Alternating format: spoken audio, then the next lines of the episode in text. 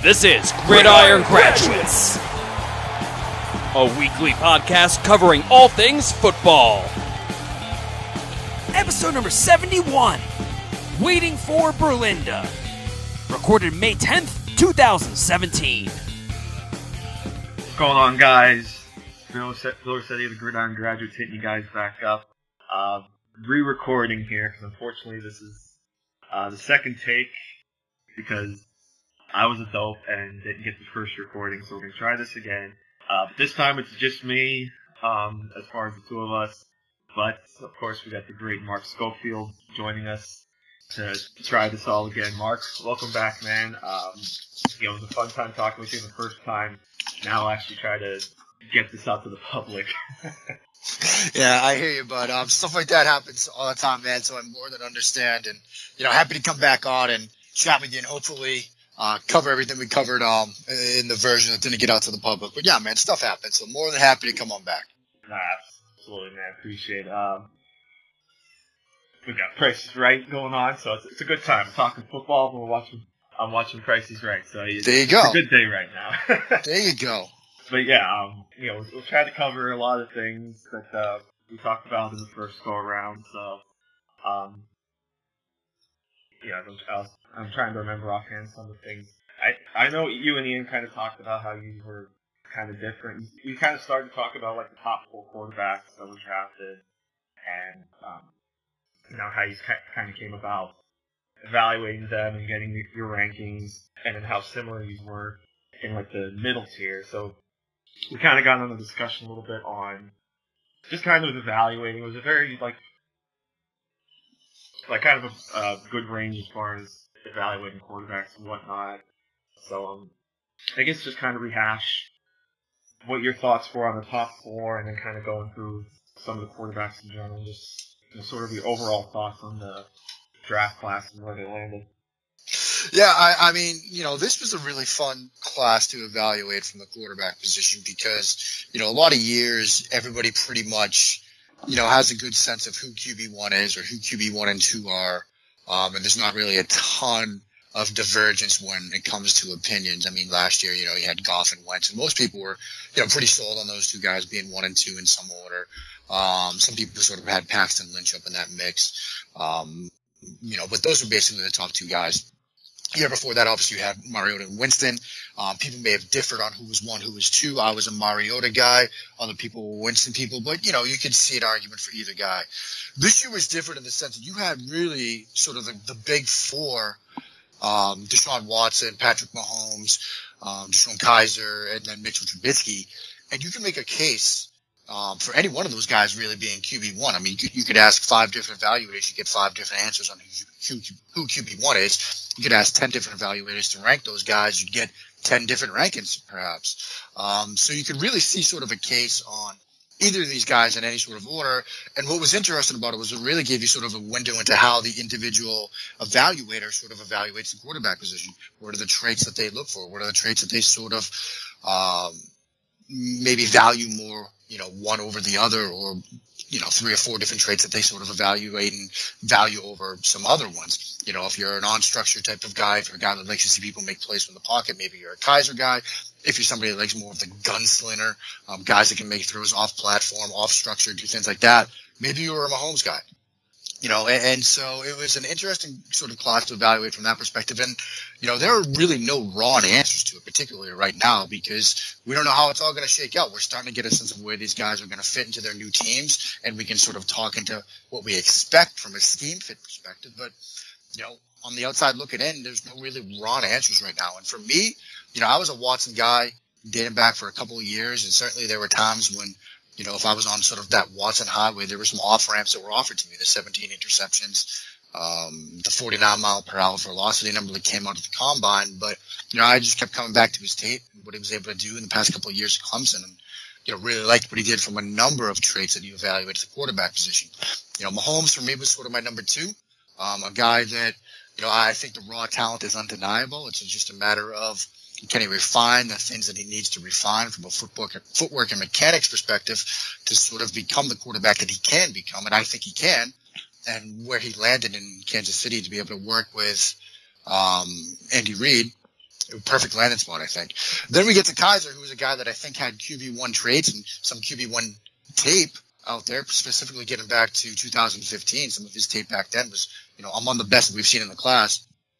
But, you know, Notre Dame had a down year last year. They finished four and eight, and he was partly responsible for that. And certainly there were questions about his relationship with Brian Kelly. Kelly himself came out and said he didn't think he was ready to go to the NFL. Now he did make the trip to Philadelphia for the draft to support his former player, but that raised some questions. Uh, but for me, the issues with Kizer were twofold. One was mechanical. Um, there was lower body um, misalignment at times. He would open up his left hip, hip, a little bit early. It would cause him to be more of an arm thrower. He would lose velocity and would impact his accuracy. And then there was a decision making issue as well, where there were times, even dating back to 2015 and some of the good tape that he had, where you'd see receivers that were open and you know he was looking there, he'd get the right coverage and he wouldn't pull the trigger and you just had to wonder why. Was it was it a lack of confidence? Was it a fear of making a mistake? Was it a fear of what would happen if you made a mistake when you get back to the sideline and saw Brian Kelly? So those were some of the issues I had with him. And finally, we get to Trubisky, who was the first quarterback off the board, and that didn't really surprise me. But you know, Mitchell Trubisky wasn't really a guy that I ever really bought into. Um, I, I still can understand why he was the first quarterback taken, and I had him sort of as a late first round type guy because of the sort of developmental arc to him, and you see the upside. But I had some questions with him as well from a decision making standpoint. You know, sometimes we saw some simplified read structures on like stick concept, you know, 989 concepts that are sort of some basic reads. You know, when the post snap looked at a matchup with what he expected pre snap, there would tend to be some times when he'd freeze, when he'd hesitate, when he would pull the football down rather than just working through his progressions and working the play. Um, and he also had a bit of a mechanic issue as well. Sometimes he would step in the bucket. Um, it would cause some throws, particularly on the boundary or deeper crossing routes to kind of get off mark and off target. So those were the issues I had you know, him and you know, to Kizer to an extent. But, you know, that's kind of how I shake out the, the top four. Uh, what was interesting talking with Ian um, when we did this last time was, you know, he, and I were very different on the top four. But after that, I mean, we had basically five through nine in the same exact order. I mean, you know, we had um, Brad Kaaya as QB5, Nathan Peterman QB6, uh, Davis Webb QB7, Jerod Evans QB8, and Josh Dobbs QB9. I mean, we're right in line um, those that sort of next tier, like you said, Bill. So, you know, that's kind of where I was on this group. Um, obviously, it didn't shake out the way I had them ranked, but it rarely does because teams and their fits and what they see is different from what we see on the outside. But, you know, that was kind of my general thoughts on this QB class. Like I said, it was a fun one to evaluate. Yeah, it really was. And, you know, I, I think for me, I was just kind of personally surprised that some of the trades obviously that happened. Um, you know, certainly the Chicago move first. I certainly didn't expect that. I mean, I know initially watching the draft, I thought Solomon Thomas was going to be the guy that they traded up for. But I guess looking back, you can kind of understand, especially the price they paid to move up for him. Um, at first, I thought San Francisco swindled them, but you know, I guess at times you got to do what you got to do. And then, you know, Kansas City making a big jump up, but yeah, I agree with you. I think it's a really good spot for Mahomes in Kansas City to kind of sit and learn from Reid, kind of watch Alex Smith, and then you know, some people call him the anti-Alex Smith.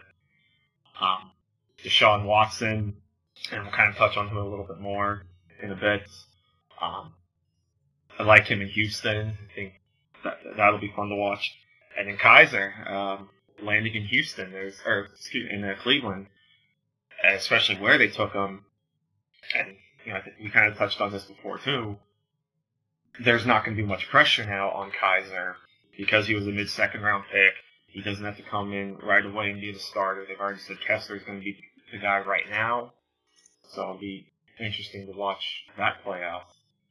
Um, but one of the things I want to rehash from last time that I thought was interesting, we, we talked a bit about Deshaun Watson, and you, you also brought up um, not just watching film, but the order of the games in which you watch them, or like which one you choose to watch first. Because you mentioned how Watson had the 17 interceptions. He also said he liked kind of how he learned from some of those interceptions and didn't make as many mistakes as the season kind of wore on. So kind of um, break that down a little bit. Yeah, sure. And, you know, at the outset, you know, as we sort of got into, you know, I'd say the early draft season, sort of like January and around the Senior Bowl and times like that, there was a lot of discussion about Watson's 17 interceptions and how you know, turning the ball over that frequently in the collegiate level is sort of a hallmark of, you know, a board and a foreshadowing of things to come. when you move to the NFL. And I kind of disagreed with that to an extent. And so what I did was I went through and I watched all 17. And there's a video that you can find on our YouTube channel, youtube.com backslash inside the pylon. Um, you can find it on the site as well, or you can just like search my Twitter feed and find it. But I went through it. I, like I said, I broke all of them down. I put together a video. It's about a you know 28 minute video where I take you through each interception that Watson threw this past year, all 17 of them. And really, what I found was there were trends, but there weren't a lot of repeated mistakes. And the trends that I really sort of identified, there were twofold. One, issues on the boundary when defenses could sort of deke him into making mistakes when particularly on they'd show him like a weak side cornerback blitz where that cornerback on the outside on the peripheral on the boundary is going to show blitz and then back off in the last second and he thinks that blitz is coming uh, so he tries to throw sort of a side adjust for a hot route to that area of the field that he thinks is now vacated but the defender sort of backpedals and kind of gets right in line of the throw and makes an easy interception. So that was one.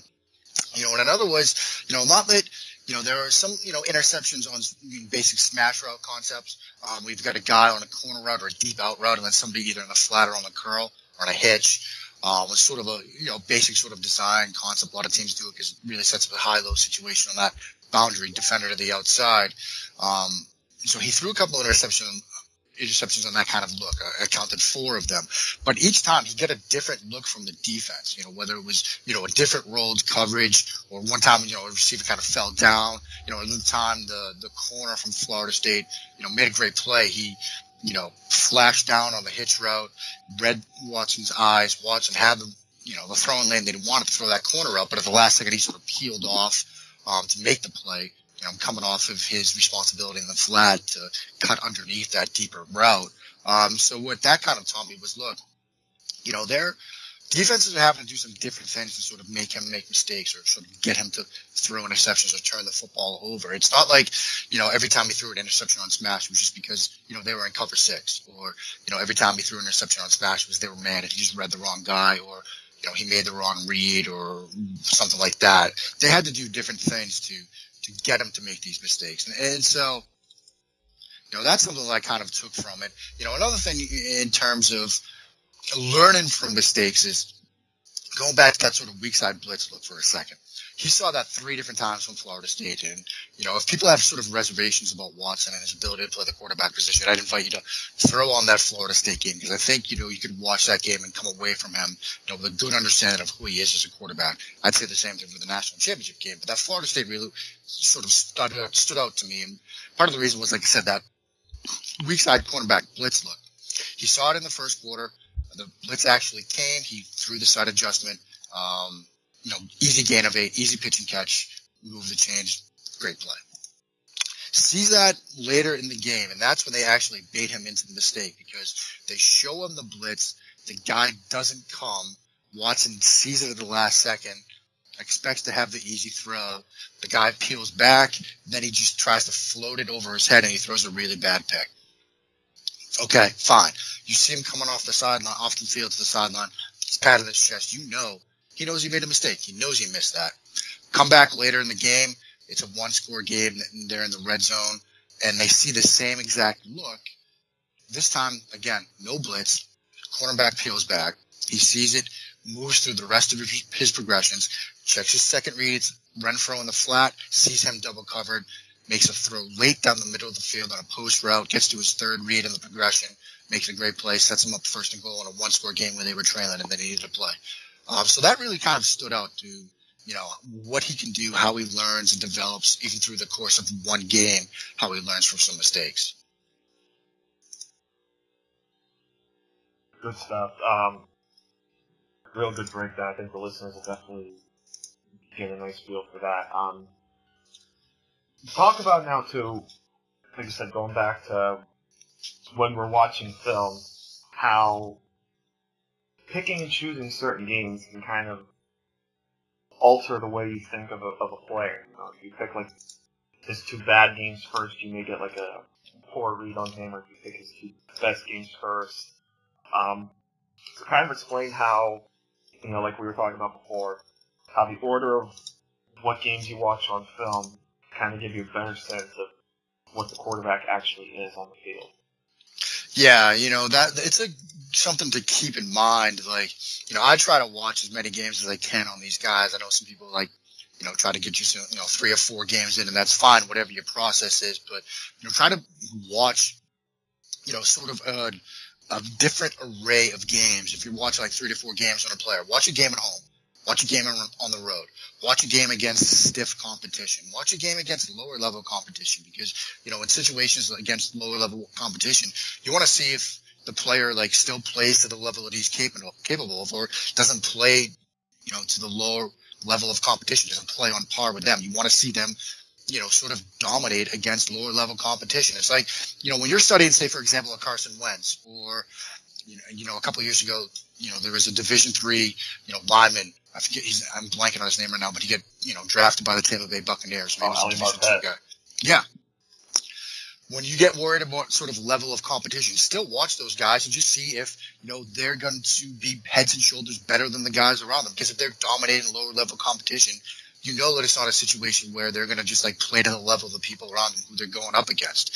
And so I think you know it's sort of important to watch a couple of different situations. Quarterback, sometimes you want to watch them in elements. Maybe you don't put a ton of stock into you know what they what their numbers were say like Mitchell Trubisky played in, you know, a hurricane this year. A lot of people like looked at that game and try to draw something away from it. You want to just see can he try to fight through those situations, but maybe don't put a ton of stock into his numbers to see how he handles the situation. Because again, the mental component is a huge part of playing the quarterback position. I mean, you know, I'm already doing 2018 work, and I just got done writing a piece on a guy, Matt Linehan, quarterback for the University of Idaho, who I think, you know, uh, you know, it's kind of a you know clickbaity-ish headline in a sense, but I think he might be maybe the next CJ Beathard. What I mean by that is a guy that comes from pro style offense. I mean, when I was watching Linehan, I saw, you know, I, I literally started taking notes.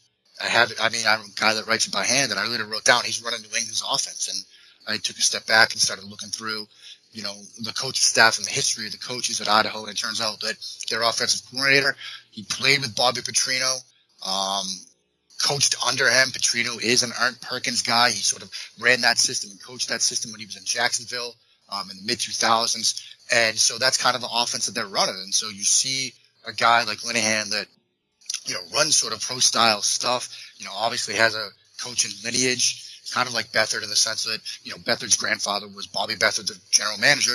Linehan's, you know, father is Scott Linehan, offensive coordinator for the Dallas Cowboys. And so, you know, but when I was studying Linehan and getting ready for that piece and putting that together, watched his bowl game against Colorado State. That was in freezing rain and ice. And he put in great numbers in that game, but you see a guy that can play in those elements. You can learn from that. And to kind of come back to, you know, the rest of the question here, the order in which you do watch games, you try not to let it affect you because, for example, Mitchell Trubisky, his first start was against Georgia. And there were times where, you know, I, I actually watched that game in the midst of the process. Um, I, I didn't get a chance to look at that until, you know, after I'd already seen a couple of games on him. Had I watched that game first, Bill, I might have walked away thinking this guy was an undraftable quarterback prospect because he was very raw at that point. And, you know, simple concepts, a lot of, you know, comeback routes along the boundary where he really needed to see it and be confident that it was open before pulling the trigger rather than trusting the route concept in his receivers and making that anticipation. You know, there was a lot to that game against Georgia. Again, it was his first start that left me a little wary about his ability to play quarterback. But had I watched that first, I might have walked away or really had my sort of impression of him spoiled going forward. And then, you know, uh, it would have been tough in my mind to sort of overcome that. And so when you're watching guys, you know, the main sort of trait that you know, I'm not trait, but really, you know, mantra that you, that I kind of go by. Um, this is something that was drilled in my head by Dan Hatman or the Scouting Academy, program that I took, um, doing the quarterback module and learned a ton from was, you know, find out what these guys can do. You know, it's easy to just sort of crush a guy. It's easy to just sit there and say, he can't do this. He can't do that. Find out what he can do. So start from there. Like when you start watching player, like find out what he can do and then sort of expand your evaluation process into maybe the areas that he needs to improve. Because if you start from the outset crushing a guy, or if you, you watch his bad game first and sort of have that mentality, you know, you might never get to what he can do because your sort of opinion and your evaluation and how you're approaching this guy might sort of be clouded in a way. And so that's kind of how I go around it. And, you know, there's really no sort of perfect system. If there were a perfect system, you know, teams wouldn't miss on these guys. They have more information than we do on the outside, watching them just on tape. They get to meet with them. They get to talk with their coaches, their high school coaches. They get to sit down with them. They get to take them out to dinner and see if they use the right forks when they eat their salad. We don't get that.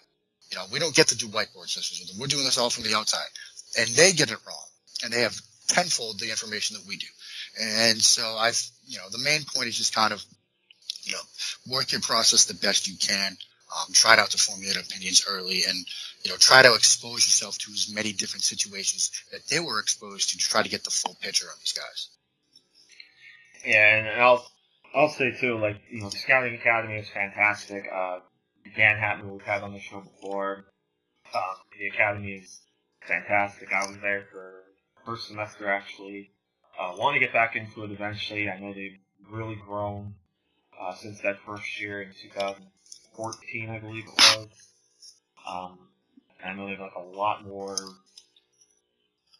a lot more people involved with it as far as like um, teachers and instructors. So, um, and you're right. You know that was one of the big things that he he preaches to us is what can a player, what can he do?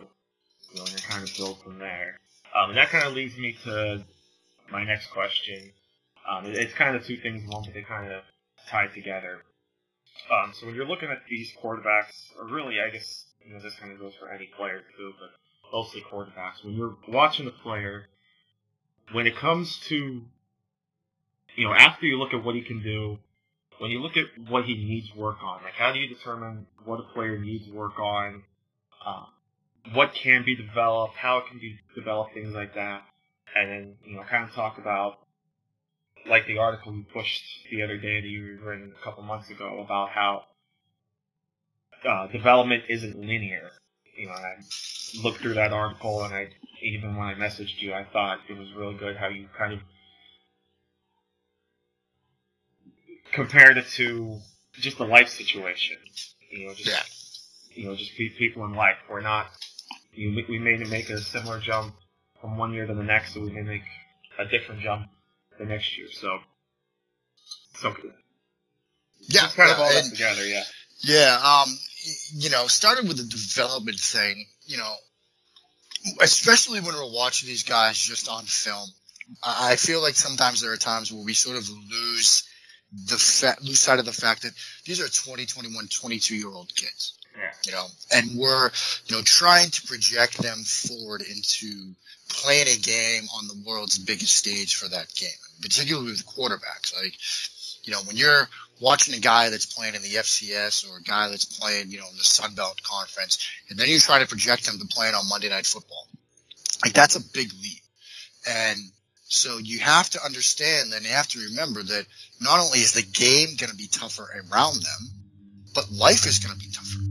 You know, you for you know, think about your big time college athlete, even if they're you know playing not in a non Power Five conference. Like for their entire lives, they've been big guy on campus. They've been the big fish in the big pond or the small pond or whatever. Where you know, from the time that they were ten, they probably knew that they were a little bit different and they were a little bit special when it came to playing the game of football. Mm-hmm. And now you're projecting them to go into a situation where they're you're up against the best best athletes in the world.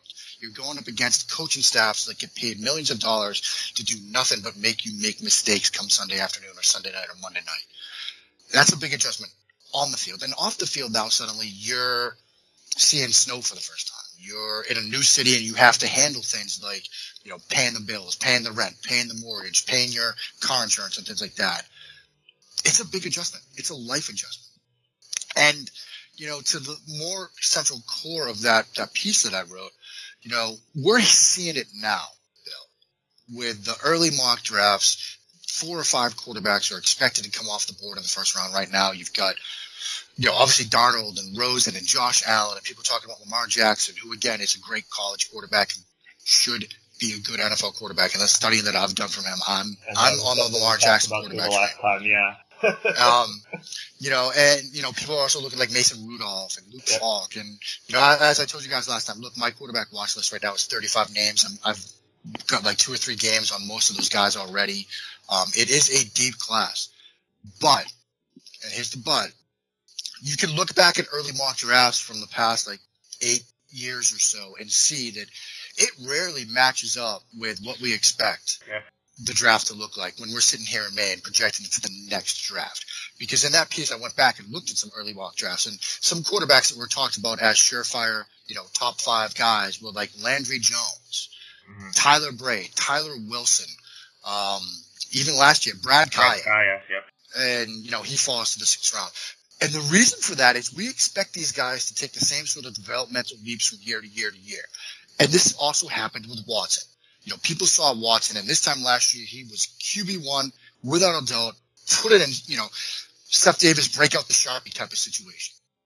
But what really happened? He has a bit of a slow start. He throws some picks. Teams saw more of him on tape, so they knew a little bit more what Clemson was doing. They had to show him different looks to get him to make mistakes, but they could get him from time to time.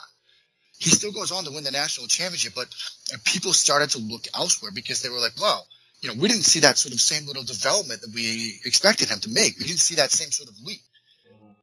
And now we're going to get into that same situation. Sam Darnold, great quarterback prospect. Love him from the neck up. Can make anticipation throws. He made a throw. Kyle Crabbs actually wrote a piece about this recently. It's a great throw that he makes in a sort of cover two red zone situation where, you know, it's a third and seven situation. They've got a three point lead against Washington on the road. They've got a swing route from back out of the backfield. They're against, like I said, a zone that's playing a little bit soft. Maybe just take the swing route, get three points, extend the lead a little bit. But he makes a little nice little anticipation throw, sort of like a stick and go concept from his wide from his tight end. You know, he's releasing the guys even with the linebackers, but he anticipates it well, puts it perfectly, makes an aggressive decision. Love that stuff. But what's probably going to happen is people are going to look at his mechanics. He has some wonky mechanics right now, for sure. He's got almost a Tebow-esque delivery right now. People are going to start to nitpick that. If those don't get developed the way the people expect them to, you'll start to see him fall. And so my main point was like, look, go back to when you were 20, 21, 22. Did you develop the same from year to year? Did you make the same sort of developmental leaps? Did you advance in your profession or whether you were still in school, like, you know, from your junior year to your senior year in college or whatever time frame that was? No. You have ups and downs. Everybody does. We're humans. Sometimes we make mistakes. Sometimes we, you know, backslide a little bit or regress or whatever the situation is. These are humans too playing a game. It's a tough game. It's a complex position to play. Whether you're in a one read simplified offense or the most pro style of systems, it's still a tough position to play. Because all the lies, eyes and lights are on you. Sometimes you backslide. Sometimes you regress. Sometimes you don't develop the way people expect you to. Sometimes you don't develop the way you yourself expect you to, self to. And so the quarterback class that people are talking about right now, it has the potential to be great. But all I'm saying is, look, development is not linear. Some of these guys won't progress the way we're hoping or expect them to from this point until this point next year, up, until, up until the draft. So let's just pump the brakes a little bit. Certainly do the work. Certainly study these guys. I'm not saying don't do that, but just understand that get up once you get that baseline in. Understand that some of them might not progress the same way. That doesn't mean they're not good quarterbacks. It just means that they didn't progress this year the way we might have wanted them to, and that's fine as long as there's sort of that developmental arc, that upward trend, even if it's the tiniest bit, I'm sort of satisfied from that perspective. It's kind of similar to what Shane Alexander tweeted too the other day um, about said something like players we think are good now won't be good, and players who aren't good now could turn out to be really good. Yeah, that's exactly right. And you know, we've got a snapshot of these guys right now. And we're all kind of expecting great things from the guys at the top. It may not pan out. It may pan out. We don't know. You know, which is why when people started to talk about, and this is something that also happens every year, Bill, is that we get into April and you start to hear the next quarterback class is better talk. And it happens basically every single year because Yep. you know people do the work on the current crop. They start to expose the warts and the flaws and the things that these guys need to improve. And then they see the next group that they haven't studied as much but they've seen the highlights of they've, they've seen the good things they've seen the highs. And they start to say well what, maybe you know now we've done all the work on these guys now we've exposed all the flaws and really gone through these guys with a fine tooth comb. Maybe it's wait for the next year. You know, we see that every year. And, and that's sort of the same sort of, you know, run that side by side to the, you know, the mock drafts of 2005 in May don't match up with what really happens in the draft in April of 2006. You see this sort of like dilemma right there, which is we always expect the next quarterback class to be great, but it never uh, really matches up with what we expected them to be. You know, and, and so when people start to say, oh, you know, the next quarterback class is better, teams should sort of, you know, you know, suck for luck or, you know, stink for Sam or whatever you want to say, it doesn't always pan out that way. And, you know, maybe it's because, you know, maybe I'm a little bit more sensitive to this because as a card carrying member of the quarterback union, I mean, former quarterback myself, like, I got to say good things about QBs. That's my job. Um, you know, I'll sit here and defend each class and defend these guys because there are guys that come through each class that can play quarterback in the NFL if given the chance. And, you know, people always seem to be ready to move on to the next group before really sort of understanding what we've got in front of us. Um, I want to talk a little bit now, like about the quarterbacks that just got drafted a little more. Um, you know, kind of outside the top four though. Like, is there any any quarterbacks that were drafted or even undrafted quarterbacks um, that landed in a spot that you really liked and are you know kind of curious to see how their situations pan out? Yeah, uh, uh, there were a couple that I, I, liked in terms of sort of where they ended up um, outside that big four. I mean, I think Nathan Peterman to the Bills, I think is a great fit because, you know, they were sort of more of a downfield type passing system the past couple of years. Now they bring in Dennison, who's sort of a disciple of that Gary Kubiak, you know, West Coast ish boot action based offense. And I think when you look at what Peterman was doing at Pittsburgh last year, Matt Canada's offense, where, you know, there were a lot of complex stuff in terms of motion and shifting and things like that when he was asked to throw the football, there were a lot of times when he was moved, where he was rolled out of the pocket, where he was put on boot action, um, given half field reads, you know, moving the pocket and things like that. And so I think from the Bills' perspective, what they're getting is a guy that can come in and might even be a better fit for the offense they're going to look to run than the guys that they've got in the room. Now, I love Card- uh, Cardale Jones. Loved him coming out. Think he has the potential to be a great quarterback in the NFL. I like Tyrod Taylor. I'm in with him as well.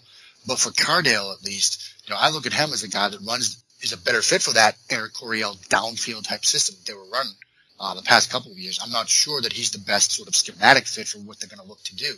Um, you know, so so I was actually on the radio in Buffalo when the Bills made that pick, and sort of off the cuff, I said, you know, I wonder if this makes Cardale Jones sort of a, a trade option for them because you look at a team that we thought was probably going to address quarterback, the Arizona Cardinals. They really didn't do that. You know, now there's talk about blaming Blaine Gabbert, but you know, two years ago I was saying, you know, Bruce or last year I was saying, you know, Bruce Arians, Cardale Jones, like that's the marriage at quarterback that needs to happen. Marriage of, you know, what a player can do and the traits that he shows and the scheme fit that he could end up in. So I wonder if that's still an option for Arizona if they call up Buffalo and say, look, what will it take for Cardale Jones? Um, but but Peterman's landing spot is one that I like. I'm intrigued by the Davis Webb in New York. Um, reason kind of being that, you know, Webb's a guy that I wasn't fully in on that other people were. He got a lot of that sort of late first round talk. Um, but one thing that I did like is he threw the non ball route. I thought it was a good fit for sort of a downfield passing game. But there are things that he's going to have to fix, like footwork, like presence in the pocket and making throws under pressure. Now he comes to McAdoo, and McAdoo's sort of a stickler for that stuff, stickler for footwork, more of a West Coast type guy. So it's an interesting sort of schematic fit. But when you see what they're doing around the quarterback position, when you see that they obviously they get Brandon Marshall, uh, they have Odell Beckham Jr. in place, they have Sterling Shepard, so that gives you sort of your X, Z, and slot, like ideal guys for 11 personnel. Now you add an Evan Engram um, to sort of be that wing you know, maybe move tight end type guy, but a guy that can stretch the field vertically. Um, you know, if you're a defense and you see those guys come out at 11 personnel, like that's a tough thing to match up against. You can't go sort of cover two and expect to give, you know, safety help on each side of the field over Marshall and Beckham because if you do that, you are exposed in the middle of the field to Evan Engram and a guy that can feast in the middle of the field against linebackers and, you know, safeties and things like that. So I think it's a tough matchup, and you can almost see that they're getting the personnel to get more vertical. So you start to wonder: is this a look towards the future? You know, do they Brennan Davis Webb? Do they start to look like a more vertical passing team with the expectation that you know Webb will be our next quarterback two or three years down the road? We might be a more vertical passing based offense as well. Um, so that's sort of a schematic thing that I'm looking for maybe two to three years from now. Um, the CJ Beathard pick was interesting at the time. Um, you know, I've got the NFL.com draft tracker up in front of me right now, and in terms of the grade, he was the lowest graded quarterback that they had that got drafted. Um, you know, Beathard was a guy that you know, I had sort of my, one of my mid to later tiers. I think it was maybe like QB like 12 or 13 for me, but I had written back in March, like he's going to come off the board quicker than people expect. And part of the reason was you could see that there are things that he does, like patience in the pocket, making throws with anticipation, processing speed that you know the coaches are going to be interested in. My colleague Ted Nguyen, um, at Raiders Analysis on Twitter, spoke very highly of Beathard when we were doing the quarterback work for the ITP draft guide. And when we were trying to narrow it down to just 10 quarterbacks, you know, he kind of banged the table for Beathard and said, look, this guy can play in the NFL if given the chance. And, you know, when Ted speaks highly of a quarterback, I pay attention. I listen because Ted knows what he's talking about. And, you know, so Beathard going to the 49ers, we expected they would address quarterback. It was an interesting decision, but you know, similar to what I was saying about people and how they evaluate the quarterback class, like I think this gives us a window into what Kyle Shanahan sort of looks for at the quarterback position. What he's looking for is processing speed, and he said that, you know, after the draft pick, and that's something that Ted highlighted. Um, you know, this is something that Beathard does well in terms of processing speed and getting through his reads. It's something that I saw on tape as well. Um, so it was an interesting pick, but again, it, I think it gives us a window into what Shanahan wants at the quarterback position, and it you know gives us a sense of what he can do as a player right now. So you know, out of the guys that got drafted, like those are some interesting ones. Obviously, Kaaya Fallen, you know, he's a guy like I said, my QB five. I uh, was a little bit disappointed to see him fall because you start to wonder, you know, am I alone on this guy? Am I alone on a limb? I mean, obviously Ian had him his QB five as well, so I felt a little bit better about it. But I think he ends up in a good spot with Detroit, and you know, obviously their tight end coach was his former coach, so there's a relationship there. And I think that he comes in and pushes Jake Rudock for that backup job, and it wouldn't surprise me at all to see him win it. Um, guys that didn't get drafted, uh, Jerod Evans uh, was a bit of a surprise. He was a guy that I was fairly high on, but you know, I think he was my QB eight, but I, I, expected him to get drafted. A bit more of a raw prospect, I think, but you know, liked some of the things that he did in the passing game, like his you know ability both in the short to intermediate area as well as down the field. I thought he was somewhat scheme diverse, um, in his ability to run multiple type of offensive schemes and concepts. Um, so seeing him fall to sort of the UDFA UDFA status was a bit of a surprise, but you know, he'll he'll get a chance in Philly. Um, wouldn't surprise me at all to see make that team. And another guy that I was kind of interested in, didn't get drafted, was Seth Russell. Um, the injured quarterback from Baylor, he had obviously the neck injury and then the ankle injury, so medicals were an issue there. But I thought, you know, when he was healthy, made some quick decisions in the passing game, liked his ability to throw the ball downfield. Obviously, thought he was a pretty good fit for you know a lot of different offenses, and, and so it was a little bit surprising to see him go undrafted. Um, you know, obviously the medical issues and, and things like that were a bit of an issue. Um, you know, but you know, now we'll see going forward. Um, he's got a you know mini camp invite for the Raiders. Uh, I haven't seen if you know he's stuck or if he's going to make that team, or if they're going to bring him back or not. But you know that'll be something to watch going forward. And then you saw the last pick of the draft was Chad Kelly, and I know some people were saying that was likely just John Elway doing Jim Kelly a favor by going ahead and drafting Chad Kelly. Uh, what were your initial thoughts there too when the Broncos took him? Yeah, I mean, that's an interesting one from this perspective that, you know, talking about other people in this industry that really know sort of the quarterback position, whose opinions I trust. I mean, Matt Waldman had Chad Kelly as his QB2. And, you know, Matt was very open in his rookie scouting portfolio about that. He said, look, I don't get fired if he doesn't pan out. You know, I'm evaluating from a purely on the field perspective. You know, it's not my my job is to evaluate these guys from that perspective. I'm not drafting him, so I have the luxury of just being able to make a ranking and walk away. But what Matt saw was what a lot of people sort of like in Mahomes, that sort of gunslinger ability, that you know, no fear attitude when you play in the quarterback position, which is important because it's a position you cannot play if you're scared, if you're afraid of making a mistake. Um, you know, part of the reason that I had hesitations about Kizer, you know, why isn't he making this throw? Why isn't he challenging that window? That read is open. That's the look you want against this coverage. Why isn't he pulling the trigger? You don't have those concerns with Chad Kelly. Um, Kelly's concerns were all off the field. Um, you know, but something that I've talked about and something Matt talked about as well. Um, you know, kind of after he and I talked about it, I, you know, fleshed it out with him. Um, you know, each summer I'm getting ready to do it again. I go through the um, coaching manuals that are published after the Nike Coaching Clinic, which is a you know resource that I would highly recommend to people.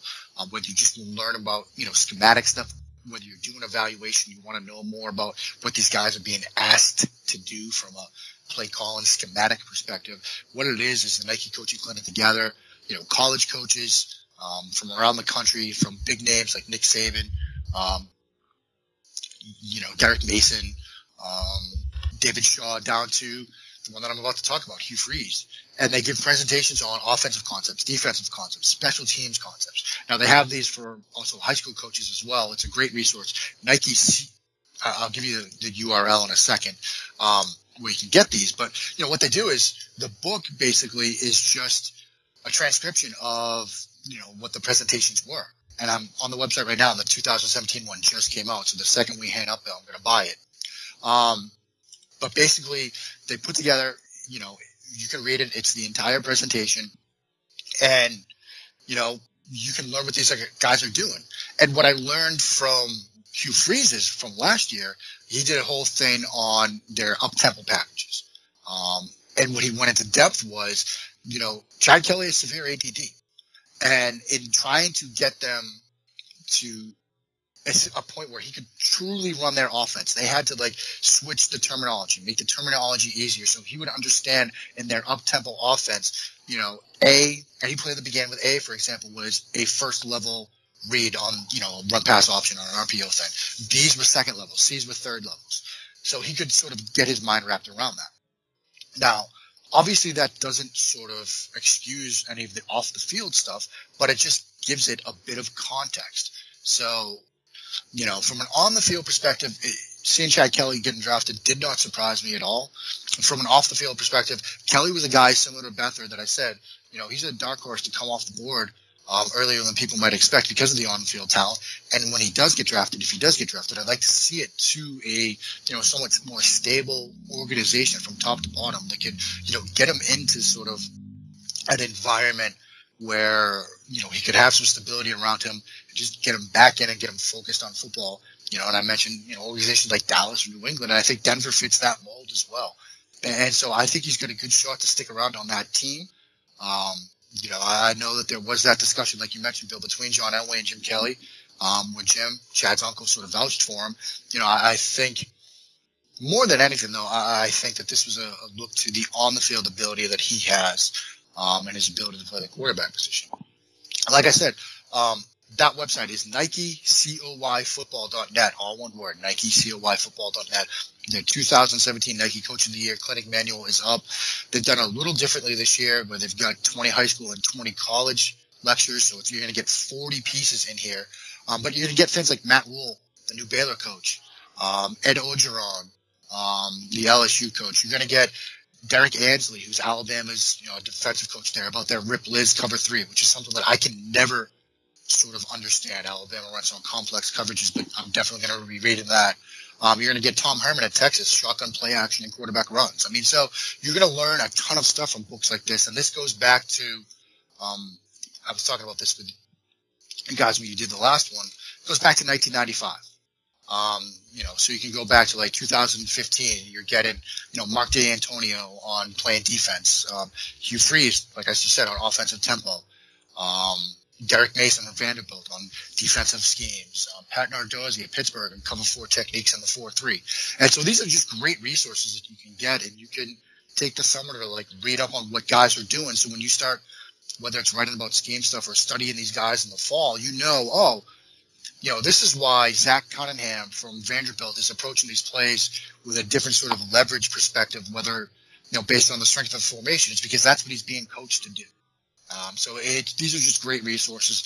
Like I said, the 2017 one's out now, and I'm gonna, like I said, I'll be buying it the second we hand out. Yeah, and yeah, this is something we talked about the last time too, the different websites. So I'm glad you brought that up. Like you mentioned this one, you mentioned um, that football XOs. And yeah, football XOS, and, and that's one that you know, similar to what I'm talking about here.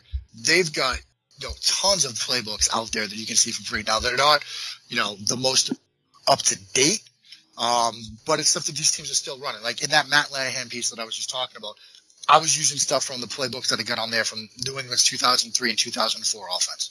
You know, because there's New England's still running that stuff. Um, you know, but you you can see, you know, in, in, terms of like if you're interested in an NFL level, like they've got, you know, the Panthers 2005 offense with Dan Henning. They've got Bengals 1999 offense from Sam Wyche. Um, some stuff from Tom Landry in 1968. Um, but you play around on that website and you'll start to see stuff that tells you and just shows you how the game doesn't really change. It doesn't change a ton. And they've got a whole section on, on the West Coast offense. One of the things they have is Bill Walsh's quarterback manual for Stanford from 1985.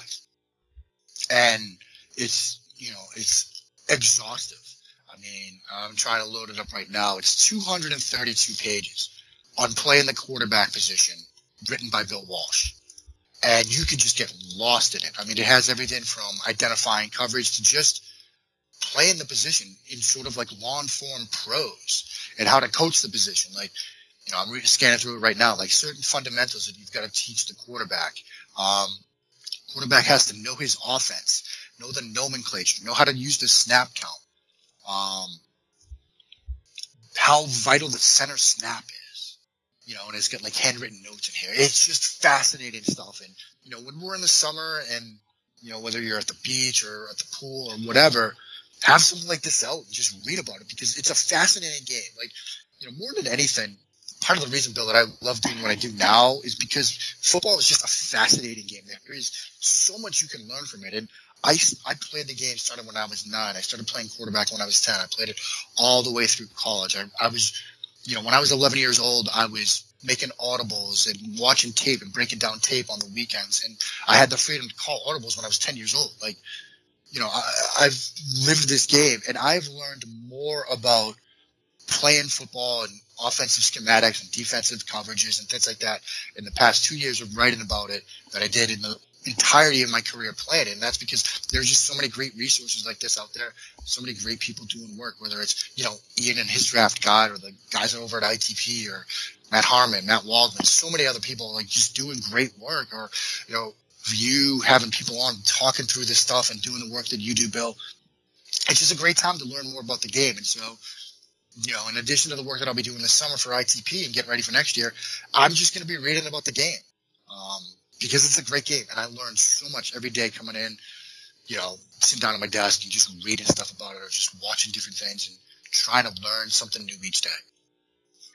Yeah, that's kind. Of, you know, that was like something else we talked about last time too that I was curious about, and I kind of sourced it out on Twitter a little bit too, just kind of how people divvy up studying college football, studying the NFL, because like you said, the summer is like a really good time to catch up. So it's something I know that I want to eventually do it at some point over the next couple months. Is just kind of watch some of these teams, you know, get an idea how how much I should watch to learn the different schemes and whatnot of all the teams, um, and then maybe go and start studying some of the prospects for next year's draft.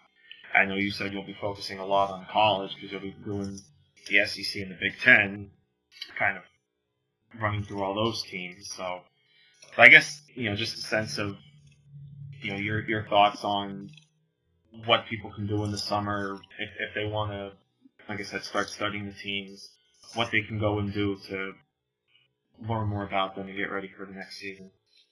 Yeah, I, I mean, you know, for me, no, I, I, mentioned that 2017 coaching manual that I'm going to be picking up. I would recommend that, and that's probably where I'll start my sort of college sort of study. I mean, you know, I, am going to be doing again quarterbacks for ITP and on Draft Guide. Um, you know, I'm different in the sense that I just focus on the one position. I'll study other stuff peripherally, you know, from time to time. Um, like I was a big fan of Evan Engram and Zach Cunningham um, last draft cycle. But that really was just came out of the stuff I was doing from an SEC perspective and the studying I was doing there. Um, you know, but you know, from the quarterback perspective, like I said, I've got a list of 35 names, Bill, that I'm working through. I've got two to three games in on, I think, 22 of those guys already. Um, hoping to wrap up, you know, the rest of that group and really have a good baseline on all these guys probably by the, you know, certainly by the end of May. Um, and then you've got June and July and August. And what I'll be doing is, you know, last year I did, I covered the SEC for Inside the Pylon, um, you know, from a week to week sort of schematic perspective. And you know, I spent the rest of my summertime last year kind of watching tape on just those offenses. Um, or defenses in the case of Zach Cunningham, getting a sense of what they were doing and writing sort of schematic previews um, from what people could expect those teams to do. And I think I hit every team but South Carolina. I just ran out of time. I don't know if I'm going to do in the Big Ten or the SEC or maybe even both, but that's where I'm going to be next is going through their tape just from a pure per- schematic perspective and just charting out, you know, what they do, what concepts they'd like to run, how they run them. Um, try to then like go back to manuals or playbooks or whatever I can find to confirm that you know what I'm seeing is actually right. What I think I'm seeing is actually right. What you know these guys are doing out there matches up with you know some other evidence for that, and then writing some sort of conceptual schematic sort of looks at you know what people can expect from those offenses going forward. Uh, in terms of the NFL, you know Ian and I both did that NFL 1000 project with Bleacher Report, which was you know uh, the first time we really did it that way, which was sort of an exhaustive look week in and week out, multiple scouts at each but um, at the positions there. Myself and Marcus Mosher um, did wide receivers and tight ends. And, you know, so we basically got a ton of NFL work under our belts already. And so in terms of, you know, NFL work this summer, I don't have to do a ton because I've got games charted from, you know, every single game last season already. And so I don't really need to revisit too much of that. I might do some stuff um, looking at the quarterbacks if I have time. Um, but that's really sort of a third tier priority. And that's, you know, in addition to all the other like administrative stuff I've got to do over at ITP. But you know, the one thing about this industry is it's it's a year round thing now. Um, you know, football has become sort of a 24/7, 365 kind of industry where people are already doing the work on the 2018 class. Draft articles are already going up. I mean, Kyle Crabbs had a good piece, like I said, on Sam Darnold. Jeff Risdon had a good piece recently on the, next quarterback class and sort of his initial takeaways from doing some study from them. Because people live this year round. You know, fans live this year round. Um, football has become a year-round endeavor, which is great for us that are trying to cover it and really make a for ourselves in this industry. But it means that the work never really stops. Um, so, you know, summertime, yeah, you, you know, you try to relax the best you can, but the work goes on, uh, the dream continues, and the dream never dies. Great stuff, man. Uh, I think we'll kind of wrap it up there. I think we got a lot of good info out. I think the listeners will uh, will really enjoy kind of this sort of rehashing a little bit. But um, any any final thoughts you want to share, or anything you want to plug, or anything on your mind? um, I, I, mean, in stuff in terms of stuff to plug. I mean, I just really want to plug the website more than InsideThePylon.com. Yeah. Um, you know, we're doing a ton of stuff over there. Um, you know, we had our first draft guide and people loved it.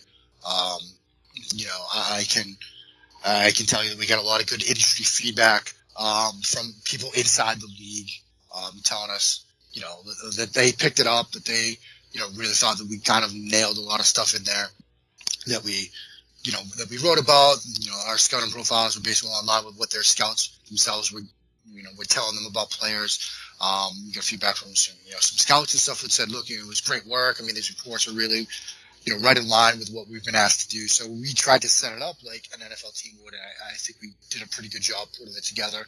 Um, we've already started planning out the next version of this. Um, we're gonna have some news on that front pretty soon. Um, but it's not just gonna be a guide. We're gonna expand it, make it a year-round sort of thing. Um, so you know, insidethepylon.com. You know, we've got our glossary and stuff like that up there. We're still cranking out articles now about looking back at you know excuse me, last year's draft and the guys that get drafted as well as looking ahead.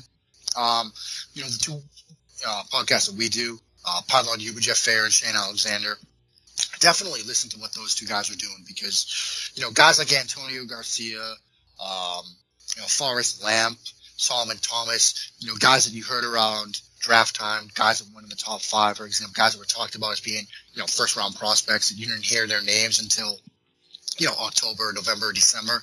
Well, you would have heard their names back in August or so when these guys were, you know, doing their shows and um, telling you about, you know, names to watch for and games to watch and things like that because Jeff and Shane watch a ton of college football. They know the game inside and out. You know, they cover it both from a college football on the field perspective as well as having an eye towards the draft. And they do such a good job with it. So check that out. That's Pylon U. Um, the other podcast we have is myself and Jeff and John Ledyard. That has more of an NFL type perspective, but obviously the draft is always out there as well.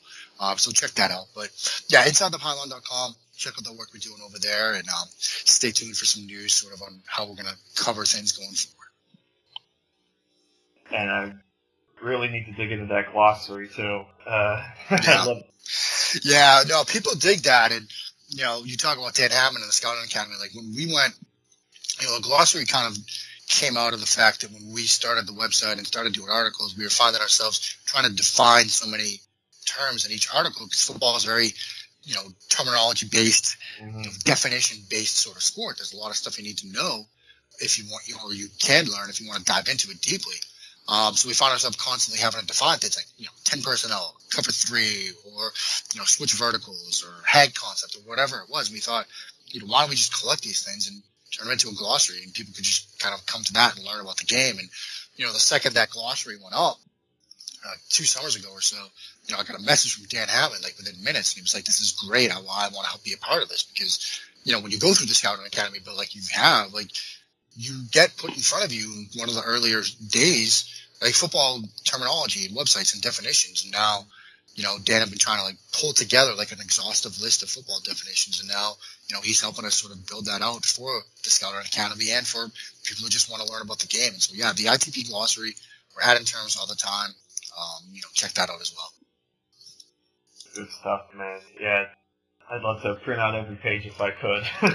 yeah, I mean, we, we've talked about, you know, sort of turning it into book form. So, um, yeah, stay tuned for news on that. We might have something on that in a couple of weeks. Mm, a little teaser there. I like it. A little teaser there for the people. Mark, uh, once again, I want to thank you so much for coming on and doing this all over again with me. Of course, buddy. More than happy to. So, um, yeah, like I said, I think the listeners will really enjoy this. It was a lot of QB talk, so great stuff. And with that, I guess now that GG is officially done for the summer. When you first did this, Ian said this would be the last show. Um, I know both of you have aren't sure what's going on with Bleacher Report. Hopefully, it all works out for you guys. Um, as far as this pod goes, you know, should be back come the summer around training camp, depending on what Ian does. Um, we'll have news later on in the summer, but for now, I think we're gonna step away like we did last summer, take a break, and kind of get caught up, and should be back next summer, next season, bigger and better, ready to go. So, um, with that, we'll kind of wrap things up here for this season. Um, again, Ian, want to thank him a lot for all the great work he did on the show and really kind of carrying me through. You know, so I really owe him a lot of gratitude for for this show and making it as fun as it has been over the last couple seasons. And hopefully, we'll be back for another season to keep this going. Um, yeah, so with that, for Mark, I'm Bill Rossetti. Thanks so much for listening, guys. And until next time, we'll see you next next season here on GG. Until then, take care, my friends.